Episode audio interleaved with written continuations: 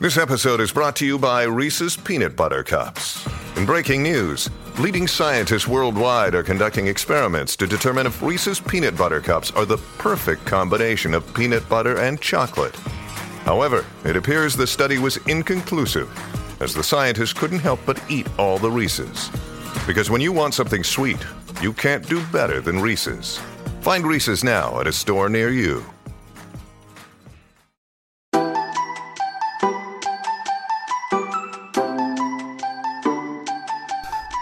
Hello, everyone, and welcome to the Housewives Archives, a podcast where we discuss in great depth all things Real Housewives.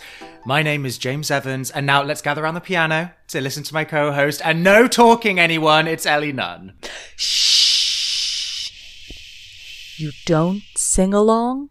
You don't talk? We're going to sing some royalty free music right now so that they can use it on telly. the Saints go marching in on the count of three. And a one, and a two, and a three. That's exactly what my cabarets are like. anyone anyone talks, anyone tries to Oh, sing I along, meant- I just stop and shush them. I thought you meant the royalty free music. Ellie Nunn sings royalty free music at That people. too.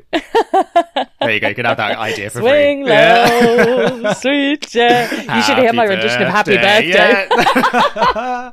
oh, we're vibe. We're on the same wavelength today. Oh, this is going to be a good one. Well, you say we're on the same wavelength. Okay. I literally came onto this meeting saying, James, why is this link called Yolanda? And James said, because we were talking about Yolanda. And I was like, I thought we were talking about Heather Dubrow. And you at home are probably going, that's weird. I thought you would be talking about the Real Housewives of DC. So we're all kind of off kilter today, and we're just going to check back in really quickly. Basically, Ellie and I, I think we both sensed that DC wasn't going to happen in the space of two weeks. I think you could hear the tentativeness. I did, I did. I should have just cut it down right there and then. So I kind of gently reached out when I was on holiday in France by the swimming pool, and I said, um, "How do you feel about a little mini-sode or something like another person we could just whip out of our ass at the eleventh hour, which we never normally do?" And um, we Never. cycled through a few ideas, and uh, I said maybe Heather Dubrow, and then as a joke, I was like, "Wouldn't that be funny if?" There was a misunderstanding. Wouldn't it be hilarious, fucking hilarious, if there was a misunderstanding and I prepared Heather Thomson instead? And then you genuinely took my joke and you're like, I'll do that. Um, I'll do it. But yeah, we, we cycled through a load of different names and so Yolanda was one all of of my hard, my hard Right. work, All that brain out the power window. gone. My copious notes. All those holler jokes. I'm shutting down Microsoft Word now. when you say I was messaging you while I was by the pool in France, I'm imagining it cutting from you in this kind of luscious, idyllic countryside to me on this like floating prison rocking Right. on the waves. As I like sob, clutching my framed picture of Stephen Sondheim. Uh, it's funny because as I was lying there, you know, just tanning in the hot Riviera blaze, I was like, I bet Ellie's really miserable at sea right now. And it made me feel good. Like, I was high off of the Schadenfreude. Schadenfreude. Yeah. Oh, yeah. jinx. Live it Oh. again. So tell me all about your hellscape of a week. You are positively beaming. I am giddy. James loves it whenever I go off on one of my adventures. I love an Ellie Nunn story of woe, in part as well because we've let it be known that I normally no. have bad travel energy, so it's always nice to hear your side of things. Yeah, and I realise that I say about how good my travel energy is, and it's not. It's not reading that way. Mm. Between being evicted from an Airbnb at the beginning, Oh shit! end of I last forgot year, about that. to like the spider bites in Budapest and nearly drowning in LA. I don't know where I got this idea that I Oh, have good travel energy. I think you got like an upgrade once, and I think we've just been dining off of this idea together. I've been coasting yeah. off of that exactly. um, I hate the idea, by the way, that Ellie Nunn Tales of Woe because obviously I'm a really like happy-go-lucky, Completely. Like grateful hashtag blessed person. That's very Shannon Beador of you. I am a great person. Finally, I am great. That th- that really was me the last nine days. So I was booked, booked and blessed mm-hmm. to perform my cabaret mm-hmm. on a cruise. On cruise. I was about to say which one, but I probably it was because I was about to say on. I need an article. On cruise. no, I did say on a cruise. Oh, I'm sorry. I, my bad. On- As you were. it wasn't like salmon on cruise. we don't have time. We've got to skip all the definite articles here. on cruise. So uh, basically, it sounded like a dream. It was like nine days around the Med Gorgeous. on a cruise, lovely fee. They let me take my boyfriend with me, and that it was going to be four shows across nine days four shows, two workshops, and a partridge in a pear tree. what a great deal. Great deal. And they asked me to do Ellie Nunn Sings Sondheim at People, which is my show. You could do that in your sleep as well at this point, I bet. Let's just go with it. Let's Yeah, just say it yes. like, sure, yes. It's a well oiled machine. Yeah, absolutely. So, first of all, when we turned up at the cruise port in Barcelona, I had a sort of panic attack. I know this sounds bad, but I got really overwhelmed about how big the boat was. It just felt like a lot suddenly. And I don't mean, I wasn't like nerves. I wasn't nervous about performing. I just found the actual boat very overwhelming and getting on board it. Have you been on a cruise before? No, no. And I slept terribly on the first night, partly because of the movement of the boat, and also our room seemed to be right above something to do with the engine, so our room kind of vibrated a bit, which I didn't love. And you couldn't open a window. It was a bit fumy as well. A little bit fumy. Petrol fumes coming in. Uh, and the other reason I couldn't sleep was because that night, first night on the ship, my boyfriend and I went up to the bar, and there was a pianist playing, lovely pianist, lovely pianist called Brian, Australian pianist, and Kim actually leant over to me and said, "Oh, I hope he's your accompanist." And I was like, "Yeah, me too." And he came over afterwards, and he was like, "Oh, are you Ellie?" And I said, "Yes." And he was like, "Yeah, I've been." needing to find you. I'm I'm having a, a real. Yeah, I, I've on- I've only just got on the ship yesterday, and uh, I've only just opened your music. and I'm not even Australian. no, sorry, go. Yeah. How dare you? No, they just assumed that I was, and now I don't want to. anyway. He said, "I've I've just opened your music, and I I can't play it." Oh my god, Brian. And I was Brian. like- Sorry, and he was like, "Well, they asked if I could read music, and I said yes, but it's it's very complicated." And for anyone who doesn't know, the music of Stephen Sondheim is famously extremely complicated, and not something you could open the day before unless you were sort of a seasoned accompanist. so is Brian at fault here for not doing his homework, or is it just like if you can't play it, you can't play it? Now, this is tricky because on one hand, I'm like, sure, they shouldn't have sent him the music so late, but he did also have it for like a week. Yeah. and only opened it the day before. And so I'm like, Brian's a little bit at fault. Mm-hmm. And he was having a kind of like he was clearly very anxious about it, but he was also a bit drunk and kept just being like, So I don't really know what to tell you. I don't, I don't really know what to I don't, really know what to do. Sorry, when is the first performance? It's not the next day, is it? the f- first performance is the day after. the Okay, well, you're day. fucked either way. But yeah, okay, right. Yeah, yeah. I just want a timeline. So Okay. I go to bed that night having a real panic. And so the next day I meant to have a rehearsal with him at 10 a.m. Mm-hmm. And I was like trying to be calm. And I was like, okay, well, we will just meet at 10 a.m. Mm-hmm. and we'll see how it goes and we'll work it out. 10 a.m. I rock up to the rehearsal room and Brian's there and he looks really relieved. And he's like, oh, they found another pianist. So sorry for the confusion. Good luck. Bye okay. gives me a hug. And I was like, oh, thank God. I was like, okay, cool, it's all been sorted. So they had asked the other pianist on board if they could read music, who was a Bulgarian man Right. called Alexander, Okay. who with whom I had a quite a large language barrier. And I think Alexander might have told Yeah. a little bit of a white lie. Oh God.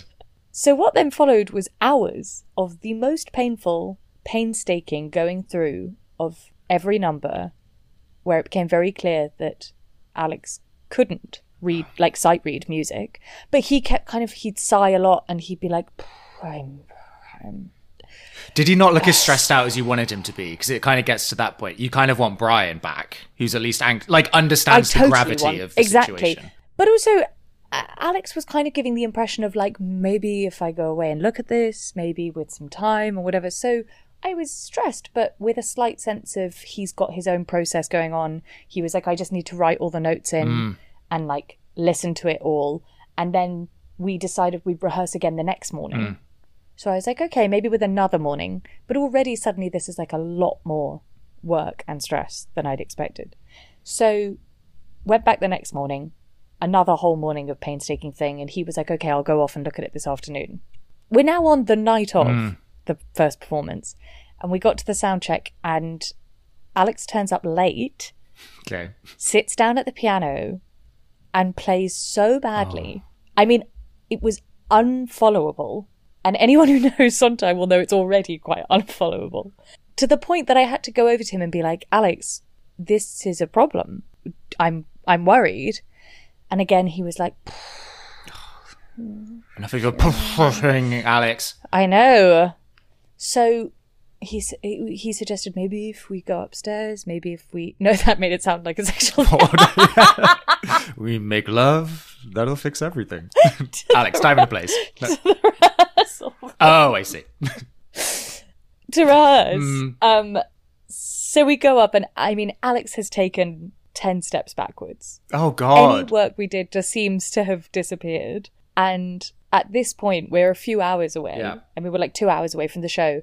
I go down to the entertainment office on the ship, and I'm like, you're going to have to cancel the show because he can't play it. And they definitely didn't understand the level of the problem. And I think thought I was being A like, diva. This is unacceptable. So they were like, well, no, it's too late to cancel it now. You'll just have to make it work. Maybe too late to cancel it. It's not like people have like driven in from Guernsey to see it. It's like they're on a boat. They're not traveling far, are they? Can't can't cancel. They were like, you'll just have to take out whatever songs he can't play. And I was a bit like, All of them. All of them. so I took out the ones that he really couldn't play, and we we went ahead. There were 14 songs in the show, and I went on with six. and that was the joke number I was going to pull out. So wow. literally, James, when I say, okay, so this is how the first show went down. So this guy comes out. They've also you need more context to this. The ship I was on is very famous for its ballroom dancing and for it having a ballroom at sea. Right. And the couples that ballroom dance take that very, very seriously. I've been to Blackpool Tower. Yeah, they do. You mm-hmm. know. Basically, for like the first time, they had put cabaret tables out on the ballroom dance floor to make it like a theatre. So it was like 200 people oh watching my Sondheim Oh show. shit! I thought this was just like a quiet lounge. Oh, no, no. The announcer comes out and he's like, ladies and gentlemen, we are privileged Oh god. to have West End star Ellie Nunn singing her songs about Sondheim, singing her show about Sondheim. Ladies and gentlemen, welcome to the stage, Ellie Nunn. I come to the stage. Alex, rather than get ready whilst that announcement was being made, gets up at the same time as me. He then takes what I swear was about four minutes to open his iPad and get the music up. It was an oh, eternity. Oh, Ellie And I was stood, stood there vamping. looking and at this point i no i wasn't vamping i was in silence because my show doesn't start with talk and then i could see the entertainment directors panic being like we've made a mistake Yeah. you know what? It was better in that silence than what then followed Oh. which was the worst playing. It was so cacophonous that two things kept coming through my mind. One was that people must be walking past and through this ballroom just thinking like what the fuck is going mm. on? Like you're so used to on the ship walking through these different areas where there's like a string quartet or a big band or whatever and it always sounds a bit like ai generated. So it must be a very odd experience to walk through and hear something terrible. bad music. It was so confusing. And the second thing I kept thinking was it was so embarrassing how much my show included all this chat of me going on and on about how amazing Sondheim Yeah. was and how much I loved him because most of the people in the room didn't really know who he was. And it sounded like, why on earth would you love the music of this man who clearly Yeah. writes incredibly like janky tone deaf music it became really humiliating each time i'd sing a song because i thought this sounds like sondheim is terrible So it wasn't even obviously bad playing to a layperson. It might have just sounded like someone capably playing something shit. while i was stood up there i thought it was the latter but when i came off i was told that it was clear that it was the hmm. pianist i mean at one point he started playing in the wrong key to me and we had to stop a song quite often he would just stop playing altogether hmm. out of panic and i was just singing Excuse me? Oh my god. yeah which to be fair kim said was better Every cloud. because suddenly you'd be like there's the tune yeah. the entertainment team were clearly so mortified when I came off that, in fairness to them, I think they really tried to make it up to me, the rest of the cruise, because suddenly, like, I was doing a big band night and they were suddenly like, we're going to merge the theatre big band and the ballroom big band just for you and we've never done that before Uh-huh. and and the big band nights went very well but also took a lot of extra work because we had to add a load of music that I didn't know and then I had to do the Sondheim show again at the end of the mm. week at which point I thought Alex would have gone off and spent the week learning it and that it would be fine and I cut the songs he was particularly bad at and we moved it to a lounge because the ballroom people Oh complained no. Oh god. that the ballroom was used. so it got moved to a bar and I sang only ballads and I thought that that would be better. And not only was it not better, he'd also decided he'd got a bit more confident to start like adding stuff Riffing. to the songs. Oh, god. So he started riffing on like Send in the Clowns. Oh my god. And turning them into like music. and suddenly I was, and often his adjustments were totally out of touch with the tone of how I was singing. So I was very like emotionally singing. It was marvelous to know you, and he'd be being like ba ba ba ba ba ba. ba. it literally the Send in the Clowns Yeah. instrumental was like da da da ba ba da ba da Oh, God. Oh, Ellie. And I was seething. Besides that, every port we pulled into uh, turns out on paper you look at a cruise and you think how lovely we're going to Naples and Civitavecchia and Ajaccio and things like that. What I didn't realize was obviously the cruise has to pull into a port and that port isn't necessarily the nice bit of yeah. said place. Mm-hmm. so it's not when you're working on the ship and you therefore have to be back on it quite a lot and there's not the option to like go off for a day and an evening you don't actually get to see a lot of like nice places and the one place that was really nice we got off and it was the biggest thunderstorm i've ever been in and as we were running back to the ship the thunderstorm was right over the ship and the crew started like screaming at everyone to get on board and being like it doesn't matter about your passes and things like that just get on and then lightning had hit the stern of the ship Oh my god. it's the only time i've ever seen my boyfriend panicked It's very Cartagena. very cartagena Yeah. What else did we do there was nothing to do on the ship apart from there was a casino this was a wonderful night one night we went to the casino and as we got there they were about to do a raffle that clearly no one had entered so they kind of thrust some tickets into our hands which we then won Oh great. and we won like fifty dollars to play with in the casino. Hey. But as we won, we won on a machine where we also won like eighty dollars. Hey. And then I discovered the roulette table, and um, lost Tim it all. actually had to No, stop yeah. me going over the week because I'm now addicted. uh, I have a very addictive personality. now we know. Um, but yes, there was very little to do on the ship, and there was like one day where it was particularly rocky, Hmm. and it was horrible. Like being seasick and stuck at sea. I've been on a fair few cruises in my day, and I think every single one I've at least spent a day throwing up either from a virus or seasickness or something like that. Like cruises are actually really quite horrible when you look at it. Yeah, and also because we had to dress up like every night, and every other night was like a gala night, Yeah. and the theme would be like masquerade oh. or like red and gold, and people took it so seriously. My favorite being the masquerade evening, where all these like 70 year olds were wearing masks as they like eating dinner and like having drinks and i was like you can take it off but they wouldn't No, masquerade, just, like, every face a different having- shade. Come on, Ellie. having conversations with each other wearing like masks with these big feathers on and the whole thing had a real like kink element oh, it's a bit eyes wide shut. I don't like that. They were they were going to start fucking in a minute. A hundred percent Oh god. constantly we were overhearing the most amazing swingers conversations or like this old man talking to his friend there were these two kind of old boys in their dinner jackets and when they found the kind of nice bar they were like oh great yeah no we're going to set up here and we heard them being like no but you've done well god who knew a woman could look so good at 60 what a babe!" Oh babe god. And it's like oh What is your room? I'll see you in a minute. Uh. alex you ready yeah. but but yeah, so we kind of stumbled off the cruise, and I went straight into a really terrible job. I'm sort of I'm sorry, I I hesitated because I was about to lay into the job and then I realized that like I really do overshare on these. I always have that impulse, and I'm always like, should I self censor? And then I'm like, no, no one's listening. Literally, I'm like, no one cares. Yeah, no, no. Um, but yeah, let's just say I was I was working on a short film and the director was doing things like with the other actress, not just moving her into position without asking, but like moving her face by her chin Um, without asking in quite a mad yeah. way. That's quite crazy. And then the thing I thought would really make you laugh was he would go, hang on.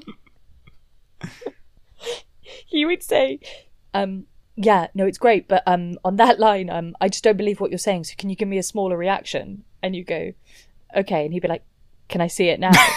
and you're like, no. Just- Isn't that so I- Show me. Bigger. no, less big. Lower. There we go. Oh god. Um, see, I'm exhausted. I bet, yeah. well, we're gonna have a nice palette. Sorry, I'm just conscious that we I probably don't should even remember what we Yeah. were talking about. So we're gonna have a nice little palette cleanser with uh, lemony Yolanda Foster. Sound good, everyone? It's so funny on the ship. It's so funny on the ship. Uh, Um, Oh my when I was on the ship, I had to run these workshops, and having performed to like 200 people at a time, only like 10 people turn up for a workshop.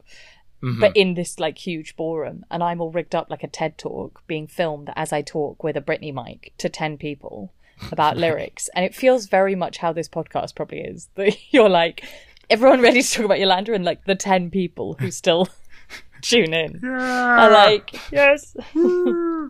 okay. Uh, so yeah, a lot of you are probably when you saw this come up in your feed, you were like, "Really, a Yolanda episode? Why?" And I think that's kind of partly why I wanted to do it. I kind of wanted to challenge myself, and I find that when we do these shows, sometimes we pick a housewife, and then the longer the two of us talk for an hour, more things come out. Totally. I actually find the key players the most overwhelming to talk about. Like, I'd find it very hard to do an episode about Tamra or. Complete, yeah, it's almost too much. It's like why we've never done an episode on Bethenny, for instance, because she kind of comes up enough in other mm-hmm. supporting characters' stories that it's actually too much to just cover Bethenny. But I think with Yolanda, she's one of those housewives who very much presents a certain way, quite straightforwardly, I would say. But then upon further inspection, more and more things come out. She's a bit like one of those optical illusions. You know, when you're a kid and it's like a, a pattern you look at, and then if you stare at it hard enough, like 3D things come out. Yeah. I think she's a bit like that with me. So I think when you first think of her, you think of, you know, she's Dutch and you think of lemons and her very monochromonal outfits with an Hermes belt to finish it off. And all of those things are true, but actually she's fucking insane as well. and I think that that has kind of been lost to history. And I think partly why I thought of Yolanda as well is because we were considering Heather Dubrow. And in my mind, they kind of occupy the same sphere where watching them in real time, I never really fully appreciated them. But then on a rewatch or just thinking about them, I'm like, no, actually, I really value your contributions to the show and kind of mm-hmm. imagining a sliding doors world in which you weren't on it anymore and how that would affect the trajectory of things. So, yeah, she's a bit of an enigma. And I think she's gone through various iterations on her short time on the show. And I think it would be very nice if we could just discuss that together, hand in hand. I'm here to listen. I think my first point with her, when we first meet her, I am very struck by how aspirational her life is. I think I've made it very clear on this podcast over the, the many years we've done this that I don't particularly watch Real Housewives for lifestyle porn. I acknowledge a lot of people do. But if I were going to get on board with lifestyle porn, it would definitely be Yolanda's brand of it. Yes. It gives me the feeling that we all had when we were at school and we go to a friend's house and there's that one friend with a mum who's beautiful and like expertly coiffed and groomed and she's got way too much time on her hands and she's always like coming into the playroom with like treats and snacks and things. yes. Um, there's like a warm smu- snugness to it. And Smug. um, well, she's smug and snug. Yeah. And also, Yolanda is insane, and her brand of lifestyle porn is so cartoonish and the producers I think really lean into that and don't play it as completely straight as someone say Kyle Richards would as well, which means we can then inherently find the camp value in Yolanda's life. So just yeah the uniform that she wears of like top jeans hermes belt and shoes all in the same color very much gives her the aesthetic of some sort of cartoon character. Um, she's either dressed like that or she's in like a white button down and jodhpurs or something. It kind of feels like she's a bit like an extra from get out or something. And she's constantly walking around with like 50,000 lemons in a basket under her arm or she she has her own walk-in fridge which has its own parody twitter account. Wait, we need to talk about the fridge because my boyfriend has ADD and he finds it really difficult. To be honest, as we all do, uh, when you put things in the fridge and then you forget that they're in there or you like you buy yourself something with good intentions to eat it like some fruit but then it sort of sits at the back of your fridge or it's not accessible in easy way and he was saying oh I wish I had a see-through fridge where I could see my food, and I was like, "Well," okay. and off I popped on Google to get a load of images of Yolanda's fridge and send them to him and be like, "You need this fridge," and he was like, "Yes, oh my god, that's so beautiful." I was like, "Ha! It's a housewife's fridge." Yeah, got it. Got ya. Got his ass.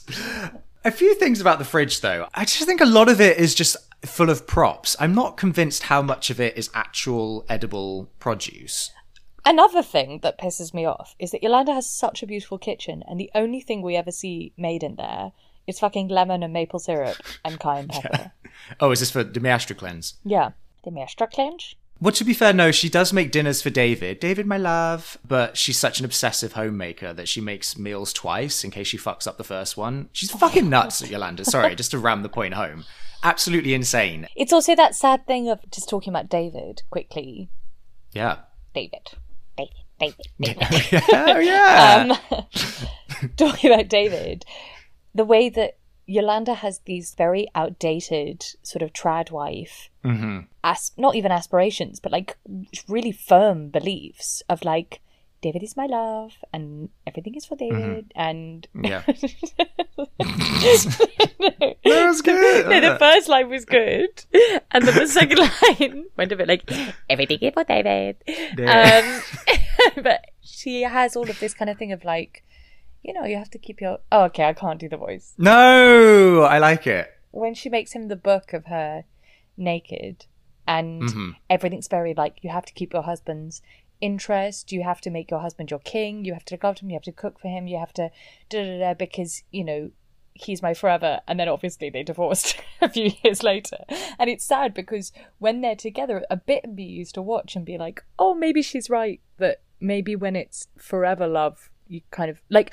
i used to think oh it's not for me but if that works for them Yeah. then like if that's what she wants to do to keep this forever thing especially now that he's older so it's just so funny that he then like went off and just married the girl from smash As soon as she takes her leaky implants out. Yeah, what a scoundrel. But even when I think about that scene where she gives him the book, I actually think there's no real connection between them because even the way he's reading through the book, I mean, obviously he's being filmed, so it's like he's not. it's so cartoonish Yeah, he's still like, wow, Whoa. Jiminy Jillikers. I mean, I don't know what he's meant. He's not meant to like have a wank right there and then, but like it's just.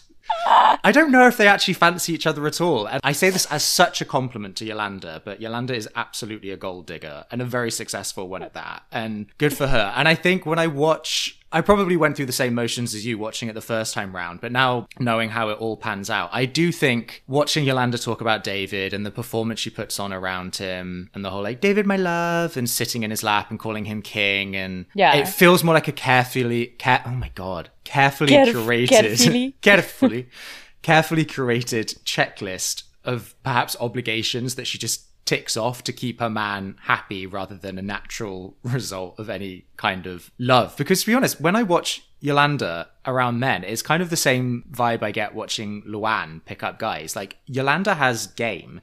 So when there's that season where Brandi's fallen out with her dad, and then Brandi sort of brings Yolanda in to be a mediator, the oh my god she's amazing amazing. She has him wrapped around her little finger. The de-escalation work she puts in is incredible. And I just think that's such an insight. I bet that's the same trick she pulled to get Mohammed and then get David. She's just consummate professional at bringing in men. She's such a funny one, Yolanda, because in so that's how there was the same intonation as you're such a fucking liar, Liar, Camille. Camille. Um, because on so many things I fall down on her side. hmm And then you're right that there would just be the odd thing where it would be. So it reminds me of I might have told this story before, but when I had to do the self tape in French.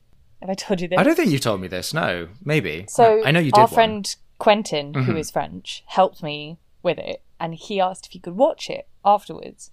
And when he watched it, he said it's so funny because you look so French. So when you come up on screen, you're like you just assume you are French, Mm-hmm. and when you start speaking, you're like, oh, this is someone who grew up in France because you have a very good accent. And then every now and then, there's like a word where you'll mispronounce it or your grammar's not quite right, whatever, and it's like an AI glitch. It's like that uncanny valley thing Yeah, where it's like, ah, this thing. And for me, Yolanda's like that, where completely. you're like, I'm totally fall down on your side. I really like you. You're funny. You're really like inspirational. Like, um, I aspire to like your, your, um, what were you saying earlier about the the kind of aspirational side of her home style choices and things. right. Yeah. okay. Um, I, I don't know why I'm, I'm having my own glitch. Have where, you got like, my brain is Brain just like. fog. burp, Yeah. burp, burp, burp. um, and yet there'll be these odd talking heads. Like uh, there's one right near the beginning of her time on the show. It's not the one where she's saying I've never heard women talk to each other like this, but it's something similar where she's oh wait, maybe when she's saying about how vulgar Drunk women are. drunk women are. Yeah. Or there'll be something like that whole kind of the dream team. Oh, I bit, love that. which I hate. My team, the dream my team. team, the dream team. Uh, and like, there'll just be these moments where I'm like, God, I really strongly dislike you. yeah. Or like the whole thing, obviously, I know that we're going to get to this later, but with like Gigi, um, Gigi, my love, with Mm-hmm. her being like, okay, well, you can have half an almond. Chew it slowly. and it's just, it's very confusing. Yeah. There's that really horrible scene as well. I think her first season in particular is just a series of politically incorrect gaffes where it's like, thank fucking God this was 10 years ago. Because I think if this was her first season now, she would have been dragged across social media. But there's that really weird scene where she's dealing with a migrant worker in her house and he doesn't speak English. Oh, yeah. And she's lecturing him on how to speak English. And I think in her mind, is doing him a solid and she's basically saying look i'm not american either i came here and i didn't speak english Yeah. but like you got to do it to get by but she does this really weird thing where she like intentionally makes her english worse so she's speaking in this like weird broken english patois of like when i come to america I don't know, no English. And as if she's like getting on his level in some way.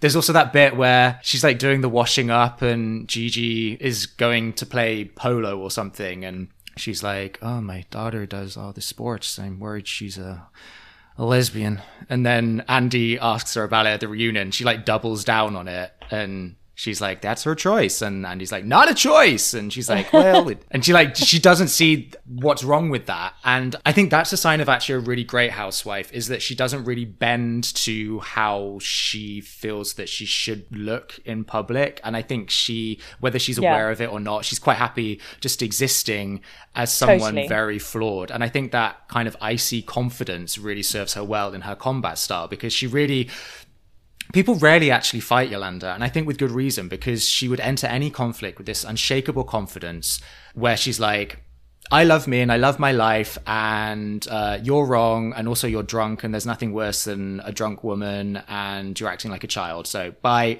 she can eviscerate her opponents, I think, very calmly by never raising her voice or swearing or going to low blows or anything like that. But it's just like cold, hard facts and these very withering put downs. Like I remember there's one scene where Rinna tries to give Yolanda shit for not turning up to filming and Yolanda is pretty much like, No, I don't need to explain myself to you. We're not friends. I don't trust you. And it's like she kind of gagged her a bit there and with very fair points. Which is great when she's against someone where you're in agreement with her. Yeah. But it's actually really horrible to It's why I hate the trip where Brandi keeps calling Joyce Jacqueline. Yeah. I hate that trip because Yolanda's so on the wrong side of every Yeah. argument in it. And the, her cold, the way she comes for Kyle, and I know that there's the bit where she goes and she's like, I don't want to see you upset and let's not argue, but she's just so wrong in that exactly the manner you've just said of where you know I I find that bit really you know I don't love Kyle I'm not I'm I don't stand her particularly as the kids say ten years ago Yeah. uh, but I feel very genuinely sorry for her in that situation where she clearly has loads of stuff going on at home and loads of crap and you've got fucking Carlton chiming in constantly being like no it's not a gap we're not it's not a gap we're not a dream or where Yeah. you're just like shut up Carlton Yeah. you've got Brandi like pissed off her face just being fucking vile to Yeah. everyone and Yolanda just being very cold and cut off in a way that I really get it's a quite a sad place when Kyle's there where like Joyce is her only friend at that table. There's such a lack of empathy and it's Yeah. so hard to watch that bit. I yeah, I always thought about the Dream Team more as a season three thing, but yeah, I guess it does bleed into the first half of season four as well. But I don't know. When I watch season three anyway, I think there's something very funny about the Dream Team because they're perhaps the clearest cut example of one tribe being so much stronger than the other. So you have Yolanda, Lisa Vanderpump, and Brandi, who are all on their best form. They're all at the height of their individual powers. And it's just so funny. they spend the whole of season three just repeatedly clowning Kyle to her face as she desperately tries to like scrape together this motley crew of the absolute dregs of the dregs. So all she has is like Kim Richards, who would actively harm your cause, and she's drunk most of the time. You've got Taylor, who's still reeling from all the Russell stuff. You've got Adrienne, who's missing in action because she's distracted with her marriage. You've got Camille, who's been demoted to a friend of, and then you've got the morally corrupt Faye Resnick, and that random what was her name? Marissa, Marina. That Oh, random. yeah, the one who's like, I don't find my husband attractive. No, yeah, that was like a whole shtick. She's like, see, your husband is mm, my type. But I agree. I'm not a big Carl Richards fan, but it's very funny. But also, I feel so bad for her. she's like, "Is this the fucking ragtag group of ne'er do wells that I've got defending me?" And then there's like Lisa, Yolanda, and Brandy that I'm this three headed Hydra. And Carlton. And then Carlton joins in. And yeah, oh, yeah. And who's my one? Joyce. Great. Yeah, exactly. So funny. This episode is brought to you by Reese's Peanut Butter Cups. In breaking news, leading scientists worldwide are conducting experiments to determine if Reese's Peanut Butter Cups are the perfect combination of peanut butter and chocolate. However, it appears the study was inconclusive, as the scientists couldn't help but eat all the Reese's. Because when you want something sweet, you can't do better than Reese's. Find Reese's now at a store near you. Survivor 46 is here, and so is On Fire, the only official Survivor podcast. And we have a twist this season. The winner of Survivor 45, Dee will be joining us every week. We're going behind the scenes of the biggest moments, the how and the why things happen, and the strategy and analysis you can only get from someone like me, a Survivor winner. Listen to On Fire, the official Survivor podcast, wherever you get your podcast.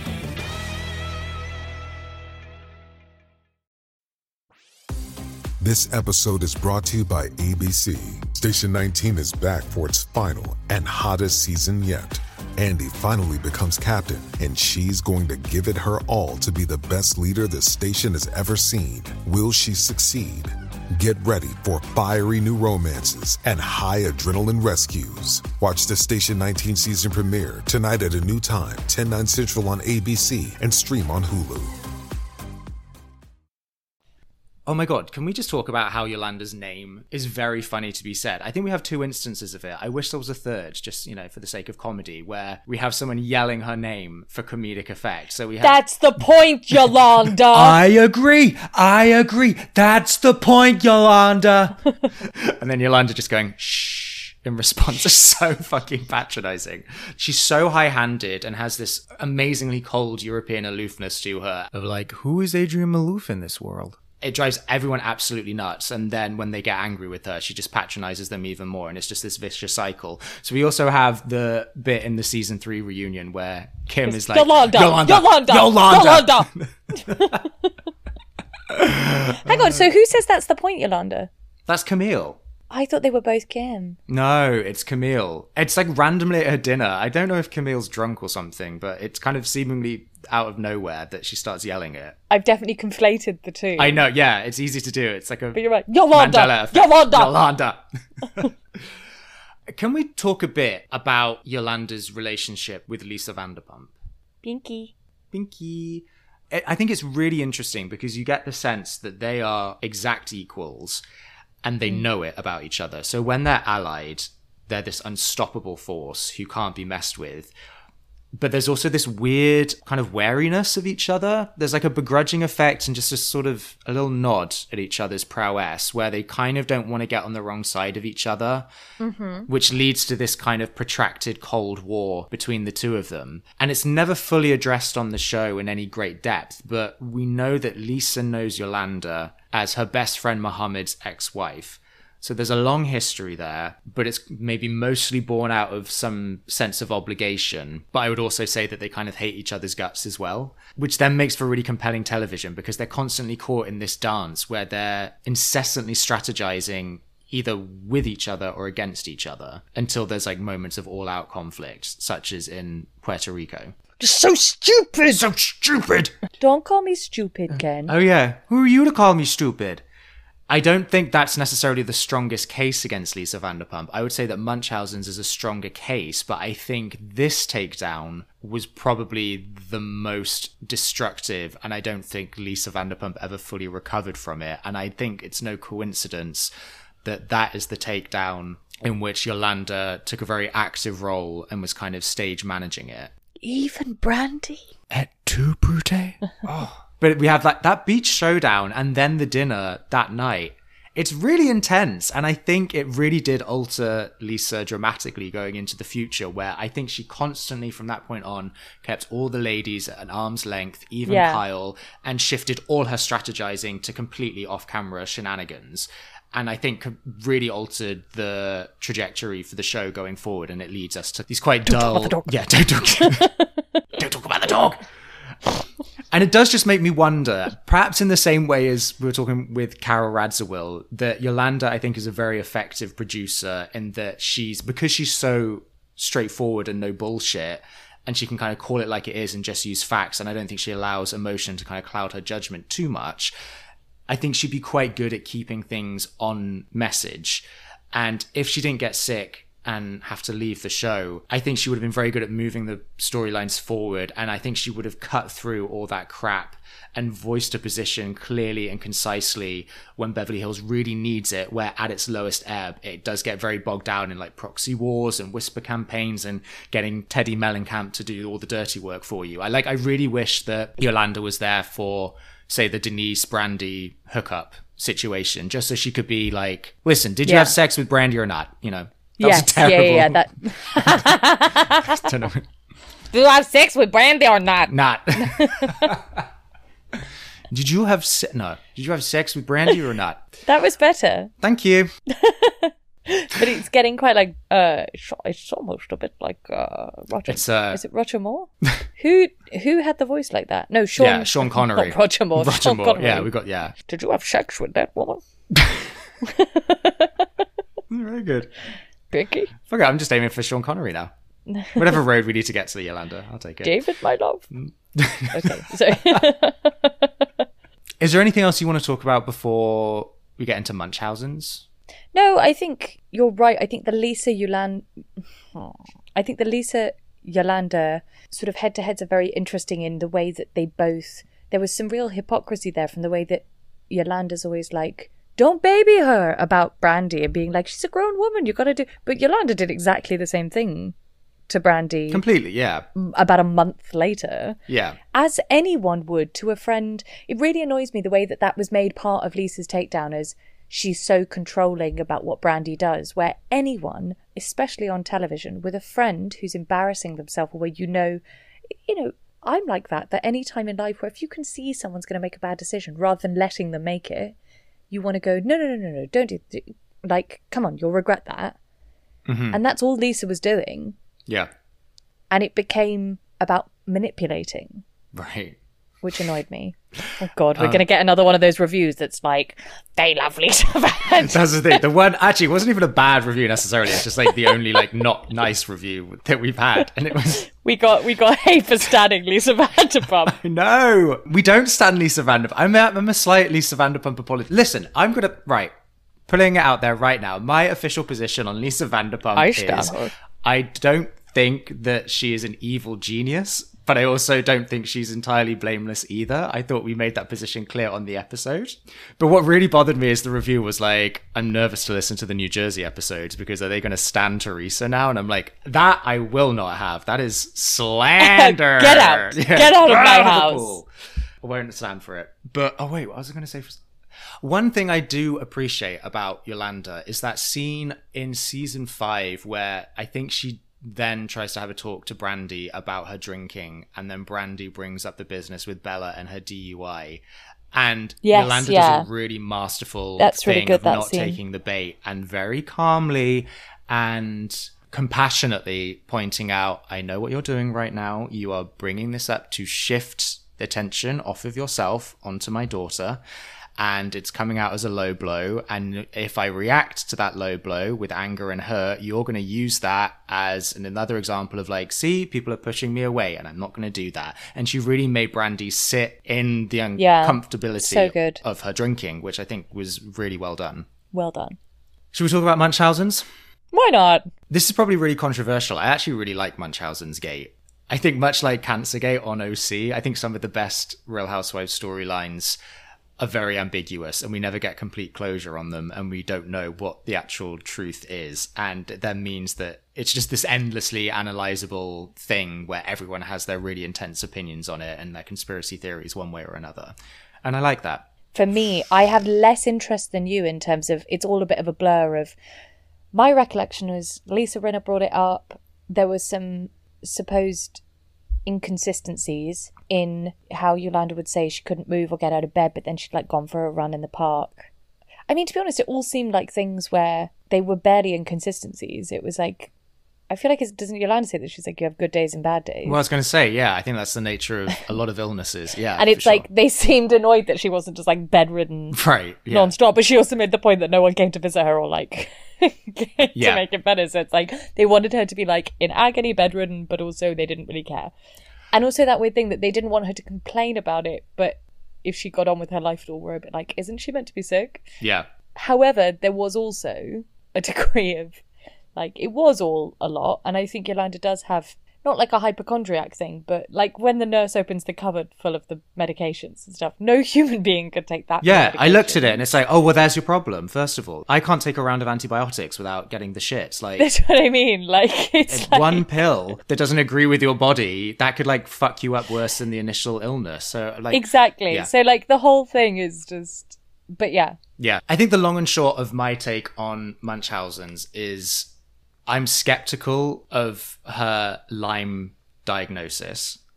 It's funny, isn't it? Because we call it Munchausen's instead of Lyme disease, which is what she has. I know we call it. You know what I mean? It's like it's weird. It's almost Yeah. like we've retconned it into thinking that that's the illness that she has. Um, so I guess in That's that sense, you. I didn't have that. People. Have, oh, okay. As you were. No, but I just think when we talk about season six, people always say Munchausen's gate rather than like Lyme disease gate. Anyway, gate. Um, I don't think Yolanda has Lyme, um, but I don't think she's actively lying about it either. I think that Yolanda believed that she had Lyme disease, and I guess in many ways that's like good enough for me. I mean, to look at her, she's Why clearly- don't you think she had it? I think that I don't want to get in trouble here, and obviously, I'm not a doctor. I have a degree in acting from the New York School of Performing Tricks, and my take on Lyme is that not that it's hokey medicine, but it's kind of like a convenient catch-all term for a lot of other illnesses. And speaking from personal experience, obviously not to this degree, but when you're dealing with a chronic illness or some sort of autoimmune disorder, it really sucks and it can be very isolating and you feel like your body's fighting yourself on something and you're- not in sync with your body and you don't know why and doctors can't give you a straight answer and you're just doing all these tests that are inconclusive. It drives you a little bit mad. And i think you're so desperate to have a label to call it at least. If you don't have a cure for it at least you can say this is what i have. This is what i'm dealing with. And Yeah. there's some structure there. And i think that's kind of what yolanda ended up doing with Lyme disease. I think she clearly is suffering from something. but it's not in like a she's she's not doing like a Brooks Ayers style like performance of No, of no, illness. obviously. But I just think it's kind of a case of Occam's razor where you look at her medicine cabinet, you look at the x-ray of her leaky breast implant, you're like, "Oh my god, well there you go. Like that's going to be it." And it's annoying that that was her last season because I wish we could have seen her recovery after having her surgery Yeah. and see if canonically Yolanda was still ill and on the mend after getting that removed, or if in fact she was still as sick as ever. I also think there's maybe a bit of like rich white ladiness to it where she has nothing to mm. do but pick lemons all day and Yeah, they sure she doesn't have like scurvy. but, right, Oh, wait, yeah. no, that's from- that's from- that's from not having enough. She, we can rule out scurvy. But I Okay. think she has a lot of time on her hands to overthink to the point where you're kind of missing the bleeding obvious, and you can go. You have a ton of money, so you can go to all these different doctors on the full spectrum of medicine, and quite selectively see people until you get an answer that you want to hear. Mm. Hmm. And I don't know. I just look at her, yeah, and I think with the breast implants, with all the medicine, like she's of a certain age where she's like going through menopause, and that's like a huge hormonal chemical change in your body. Yeah. And that's a lot to contend with. She's probably fucking depressed as well. Like, no wonder she feels like dog shit. And I just think what makes the season a bit frustrating, and I think where it fails, is that this particular cast are so ill equipped to talk or to tackle Munchausen's in a way where we get any kind of answers whatsoever. In typical Beverly Hills fashion, it's very wishy washy and roundabout, and everyone's afraid of tackling it head on because they don't want to look bad, apart from Lisa Rinna, who sort of overcompensates the other way, and she's going purely off of emotion rather than following any sort of discernible trail of facts. And like what you really need is a Meghan King Edmonds type there who wouldn't Yes, let emotion yeah, get yeah, the better of her and she would just no, I always think you know the scene where Yolanda sort of throws the the medical records of her kids Yeah. at Kyle and Lisa. I just think if Meghan was there, she'd be like, "Thank you very much, and I'll be on my way with these, and I'll be in touch in three to five working days if I have any I'll be sending them questions." off to a third Thank you. party. Yep. You know, or she'd be like one step ahead. a Sacred Heart. Yeah. Yeah, exactly. so I think there's a bit of that going on. I'm so conscious of getting cancelled. Like, if anyone has Lyme disease, like, obviously, I don't really know what I'm talking about, but I just. He has no idea what he's talking about. No thank one you. paying attention. Disclaimer to the 10 people who are still listening. one of whom, unfortunately, has life. Yeah, exactly. Can you imagine? Just how luck. We get cancelled by Lyme The disease. other, and the other one hates Lisa Vanderpump. Yeah. Sorry, I just have to say my end, the biggest thunderstorm, aside from the one that I got caught when I was on the cruise, has just come over my house. My dog's run upstairs. She's terrified. I think this is a on sign that I should stop talking about Lyme disease. I mean, clearly, I'm poking the bear here. You've incurred God's Yeah. wrath. But I think as well, maybe there's something subconscious here where Yolanda is very emotionally invested in her wellness journey, obviously, because she wants to feel better. But also, I think it represents a cause for her that is bigger than just being David Foster's wife. So she kind of shifted her time and energy away from being the best housewife she could be to this warrior for Lyme disease awareness in a way that I think is very existentially important to her. It really gives her a sense of purpose. And Yeah, of course. She's a very intelligent, formidable woman, and I do think she was kind of a bit wasted just in this trad wife role. And maybe she found Yeah. herself at that certain point in her life where she felt like she was in a bit of a domestic prison, and she wanted to go to fundraisers not as David Foster's arm candy, but as the keynote speaker. And I also just think as well, Fair dues. If say Yolanda had doubts about whether or not she did have Lyme on the show, it would not behoove her to voice that because it gets to a point where she's so deep into it, where she's kind of made that mm. her not just her storyline but her persona.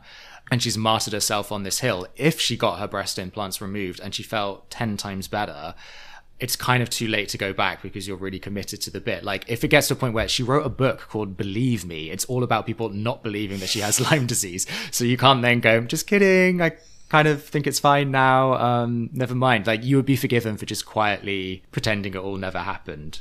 Yeah, of course. Do you have any other thoughts? Uh, no, apart from when I mentioned God's wrath, I was thinking about the fact that there's been an infestation of bedbugs in Paris. And Oh, I thinking, saw. You can like understand why people back in the day were like, ah, it's one of God's curses. You look at everything going on at the moment, and I'm like, I feel like we're on I think this is a sign. Just The, call uh, it a day. the eighth of the plagues or whatever. Are you okay? it's the uh, eighth of plagues, no? Fucking It's hell. like Lisa Rinna and Kim Richards in the back of that car. What? Who in the back of the car? You're such a bitch. Kim Richards and Lisa Rinna. Fuck you. Slut. You're a slut. Fuck you. I think someone else needs to get their breast implants removed. Am I right? Uh, oh dear. So yeah, this was kind of fun and interesting, and I don't know, maybe enlightening talking about Yolanda. Maybe it wasn't. I loved it. And you know what, James? Hmm? If I was to have a dinner party and write a little name tag, you know, you would have a heart next to your name. Would I? Ah, you would. Who wouldn't have a heart on their name at your dinner party? Go on, name No names. one. I'm a people pleaser. Yeah, they you are. Everyone's in my dream team. the dream team. The world is my dream team. Oh, that's a lovely way of going through life. Thank you. What should we talk about next week? DC. All right. No. Have you started it? No. I will. I will. Okay. I've got time now. I haven't had Okay. time. I had no Wi-Fi on the boat. Uh, uh, we, of course. Le bed bugs. That's not funny. It must be awful for them. Go on, take us out, you scamp. Thank you for joining us on this week of the Housewives Archives. Make sure to click subscribe or leave a review, tell your friends all about it. That's really helpful. Marketing on the ground. You're, this is the People's Podcast, after all. Does anyone leave reviews anymore? Or did they dry up a while No, ago? No, we've got lovely reviews, yeah. All right, well, keep doing it, Keep guys. Keep doing it, yeah. We dine off of these reviews. I do anyway. Ellie clearly Clearly. doesn't know at all. but- Thanks, guys. Bye. Bye, my love. Bye, my love.